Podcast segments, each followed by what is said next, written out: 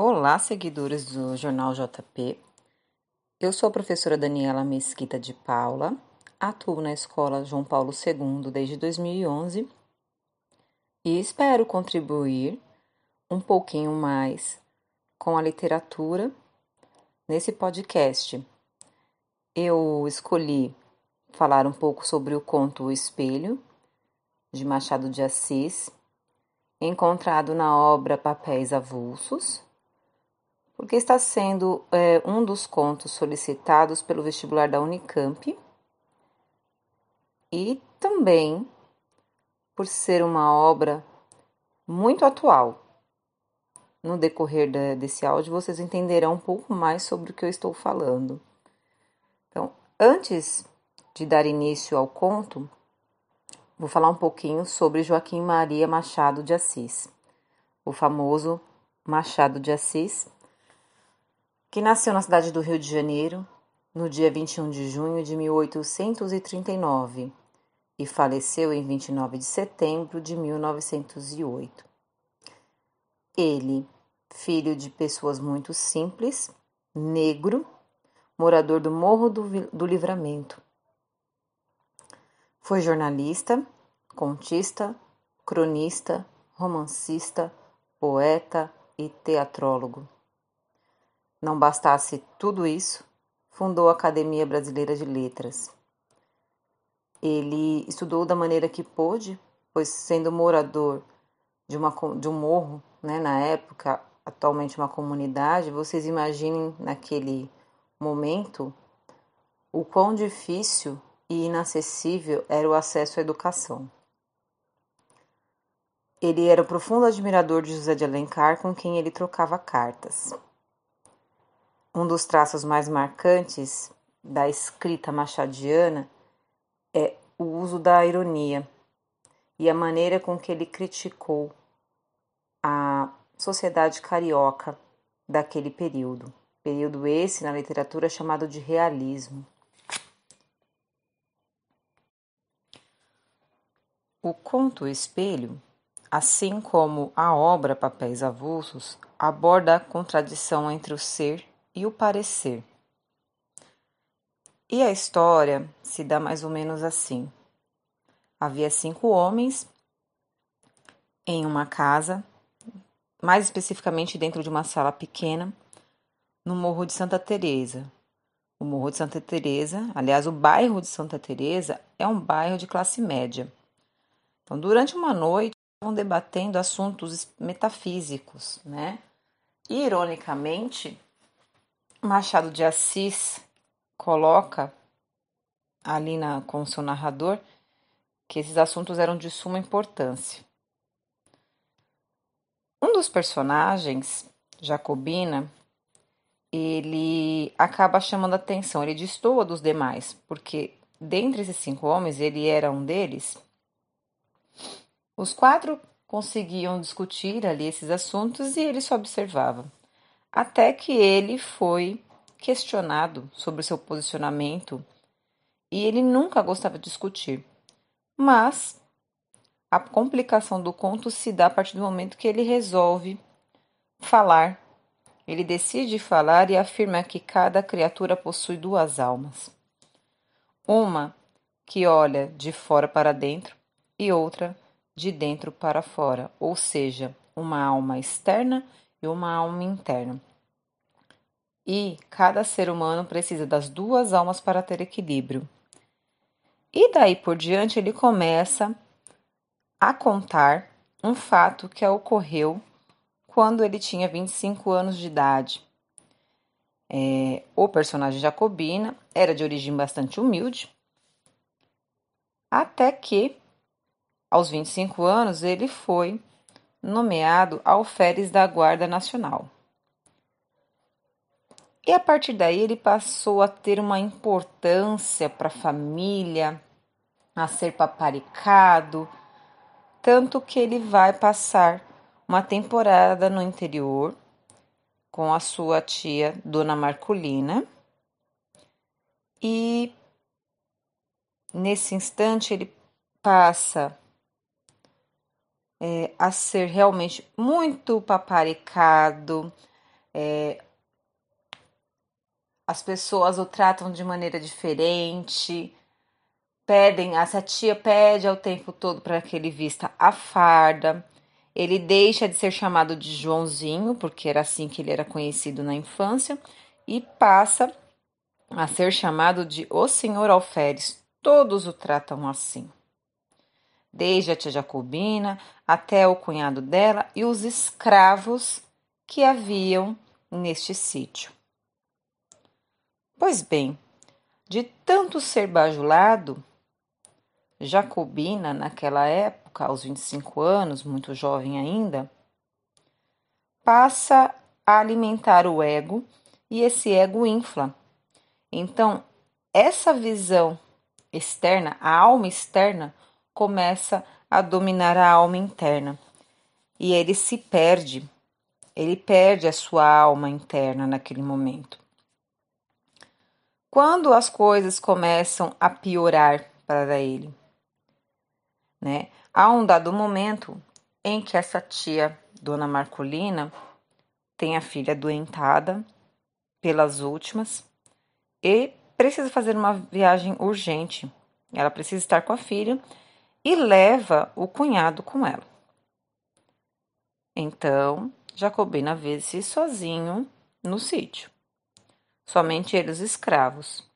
Os escravos falam com ele, tratam ele com, de maneira respeitosa, mas depois, no dia seguinte, ele se vê completamente sozinho, pois os escravos fugiram.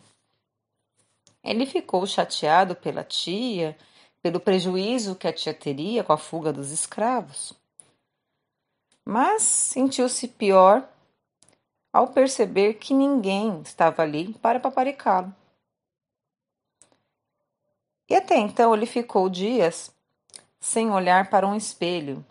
Esse espelho era um espelho muito antigo, era o melhor item da casa. Era um espelho de tradição, feito com madrepérolas, da época do Império. E por ser ele o alferes, foi dada tamanha importância para esse título dele que de mudaram esse espelho da sala para o quarto dele.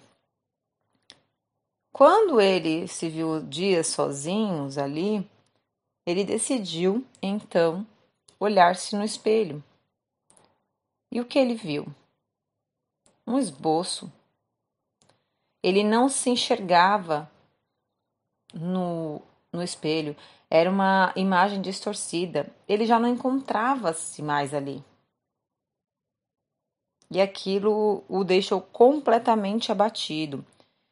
Esse é um dos momentos chave da, dessa obra, porque ao olhar-se para o espelho e não se reconhecer, não se encontrar, ele entra em desespero, né?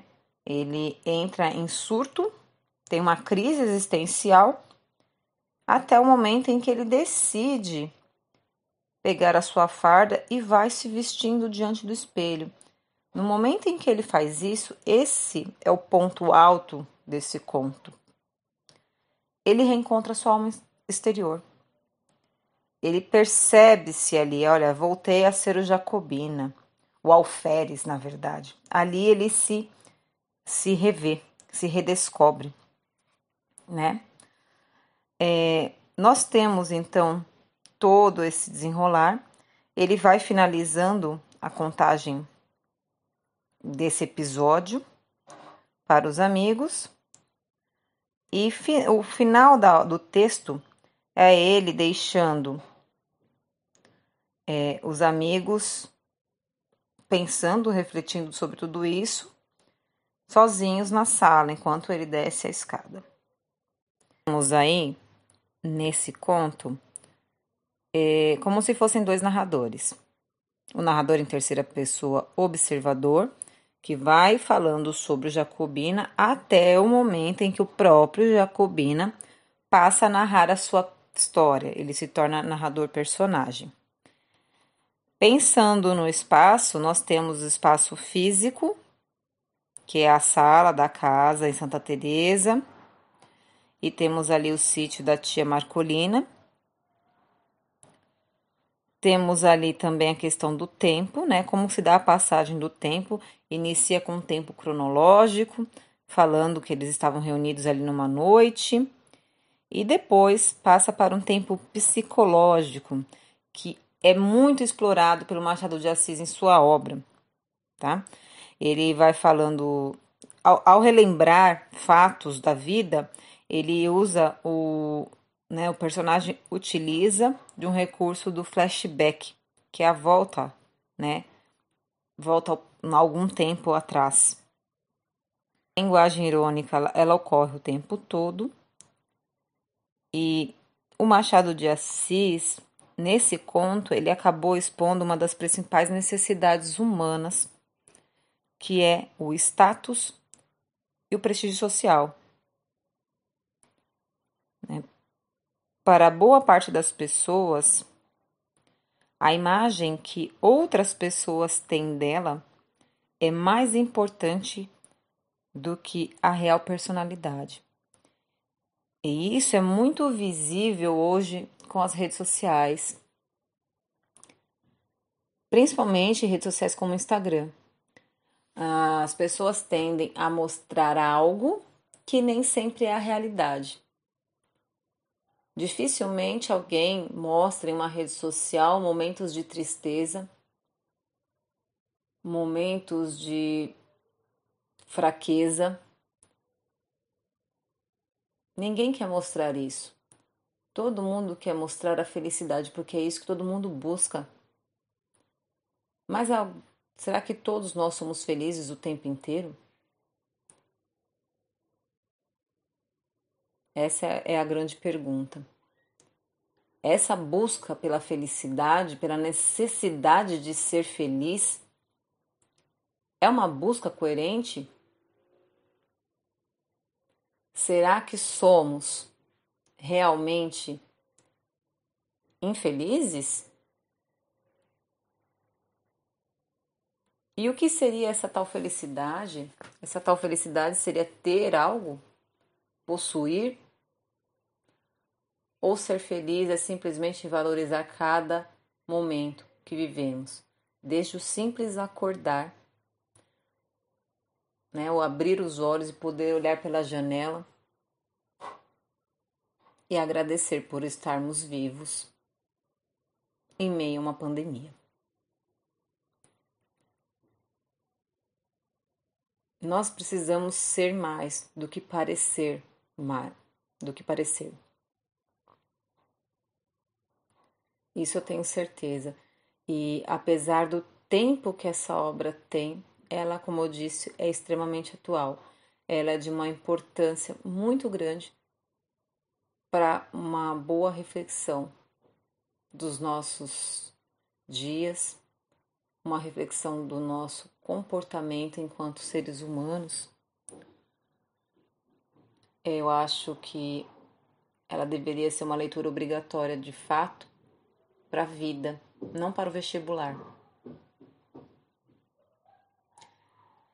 E daqui eu vou me despedindo e espero ter contribuído um pouquinho mais com a aprendizagem de vocês e peço que vocês leiam o conto e tirem as próprias impressões. Obrigada.